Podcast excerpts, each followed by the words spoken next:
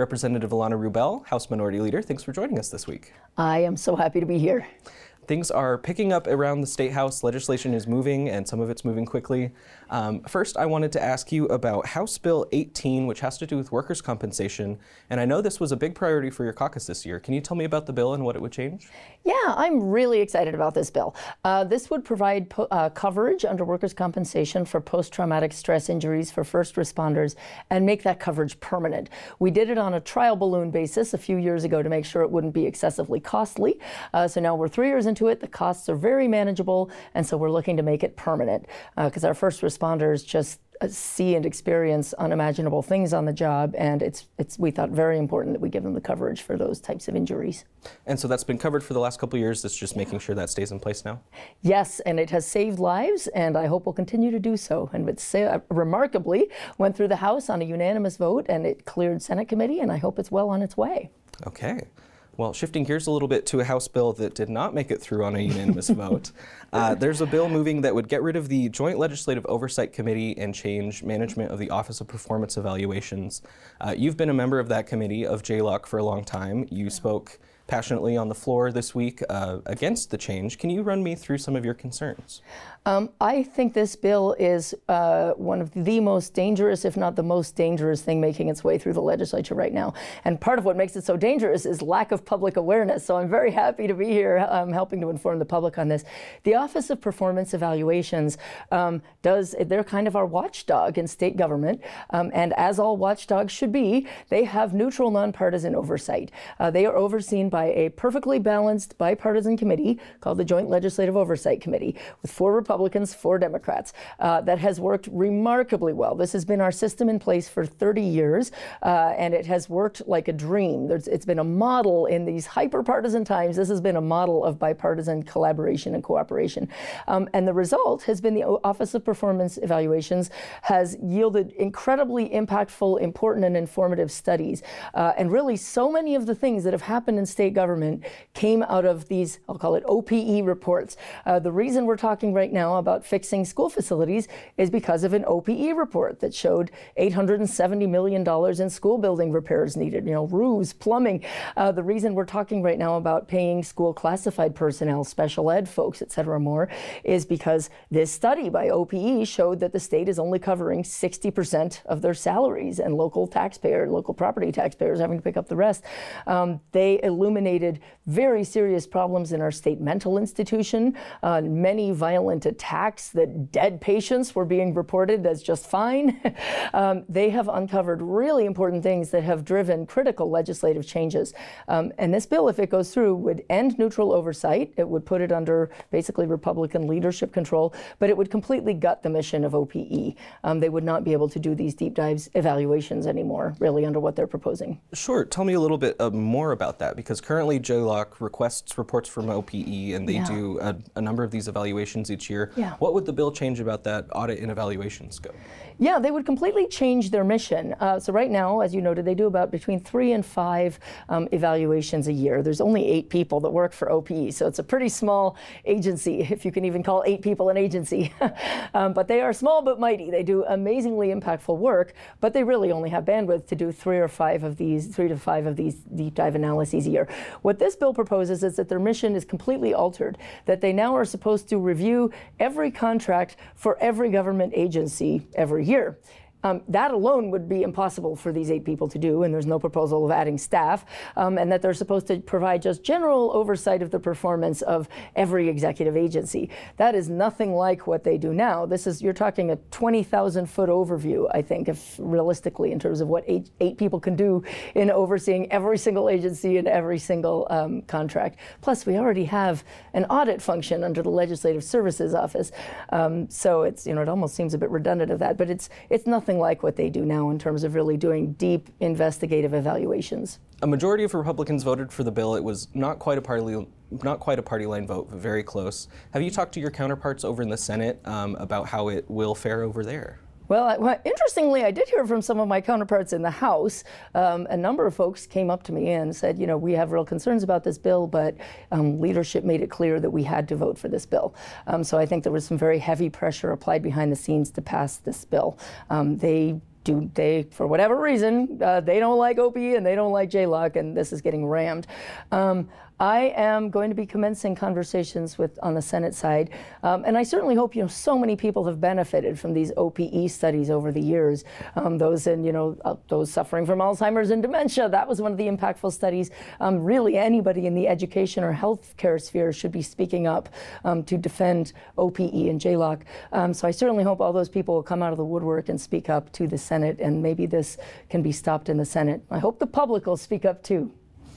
Last week when we had Speaker Moyle on the show, he said he was waiting to see how the bill fared in the Senate before he appointed the House members to the Legislative Oversight Committee.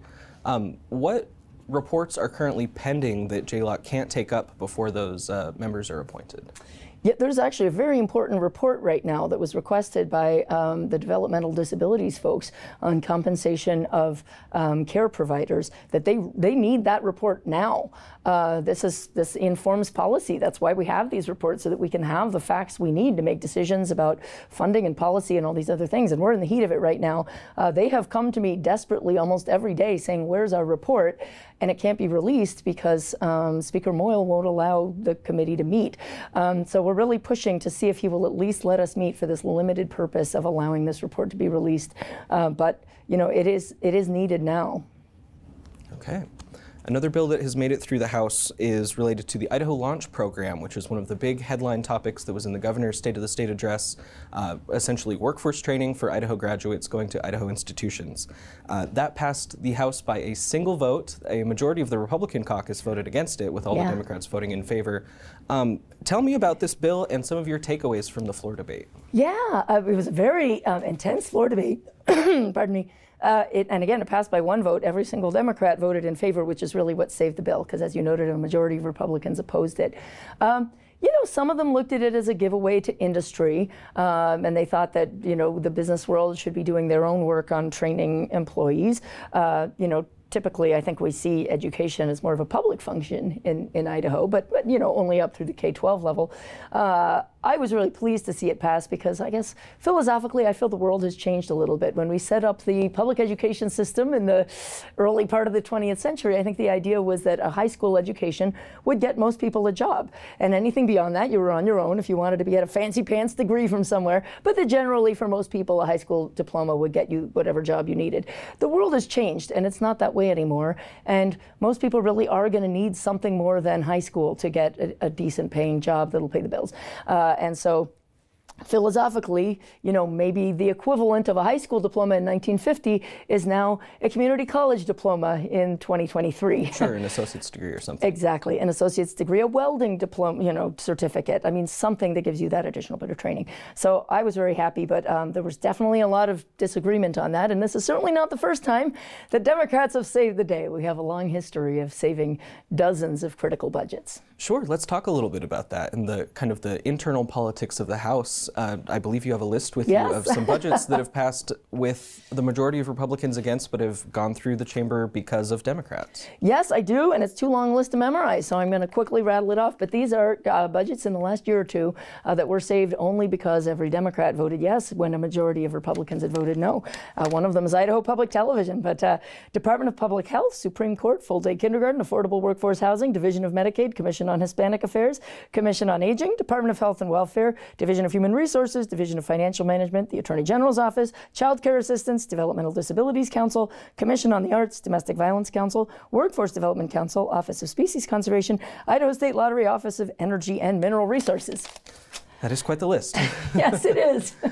What do you think it says about the current state of Idaho politics that such a big program like the Idaho Launch expansion that's being pushed by industry, being pushed by the Republican governor of the state, what do you think it says about the politics that it wasn't able to make it through your chamber with the majority of Republicans in support? Yeah. Well, I mean, to some extent, I think in recent years, we've seen Idaho turn a little bit into a three-party state, where I think the Republican Party has largely split between a very, you know, a much more far-right contingent that is, you know, much more, I mean, maybe libertarian, but, you know, opposed to government functions, and a branch that is maybe more traditional Republican that sees more of a place for the role of government. Sure. And so we certainly saw that schism on display, but we see it on display in a lot of, I mean, there are a number, more so last year maybe in the House, but there are a number that will just vote no on almost every budget.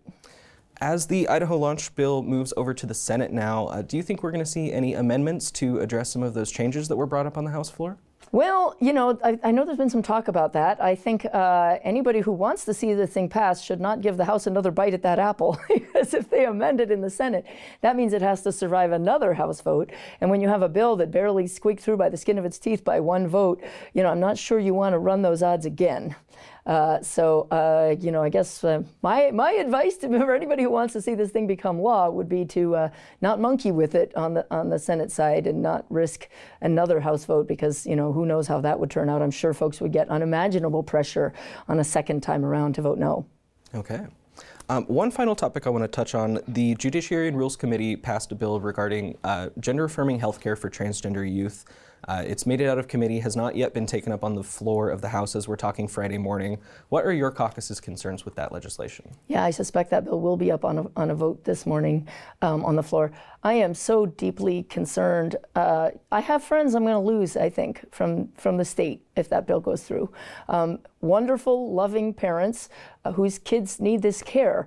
And I think it's very misunderstood. I think everybody looks at this and are like, ah, they're mutilating children. We got to stop this. That is so not what's going on here. You know, these are really well-trained professionals with a very well-developed body of skill and norms. They're not going to run in on some kid who just decided last week that they're transgender. This is only going to be care, and a lot of it is really hormonal and puberty suppressors to give a kid, you know, time to not have to go through the permanent irreversible changes that happen with puberty. But again, if you're transitioning from male to female, your lifelong success in that transition, whether you do it pre-puberty or after, is going to be very impacted. If you wait until you're 6 feet tall with an Adam's apple and broad shoulders, you will never be able to transition in the same sense that you could pre-puberty. But they only do this with kids that have known since birth that they were trans. These parents have agonized about it for hundreds of hours with counseling from therapists and doctors and you name it. And they have concluded that this is the only path that will save their child from suicide. And to deny them that path puts them in a horrible, horrible quandary where they really have to, I think in many cases, look at moving out of state to save their children's lives. And I hate to see this state make felons out of loving parents or force them to become refugees out of the state of Idaho, but I think that's what this bill will do. As we're seeing such hot-button topics, or excuse me, hot-button conversations nationally around topics like transgender health care, sex education, concerns about grooming of children, do you think that there's room to have a nuanced discussion about this, or is this an issue that's become too politicized? I mean, I think the nuanced discussion has very much already happened within the parent and medical community. It is absolutely not the case that people are rushing in and recklessly doing surgeries. I mean, surgeries, I don't know that they happen at all in Idaho, frankly. Certainly bottom surgery is not happening on minors, period. Really what we're looking at overwhelmingly is this hormone treatment. And in all these cases, they have spent so much time going through, you know, the medical details and the particulars of that case and the psychological implications. I mean, every one of these cases has had 6 months of agonizing by parents and professionals and the kids.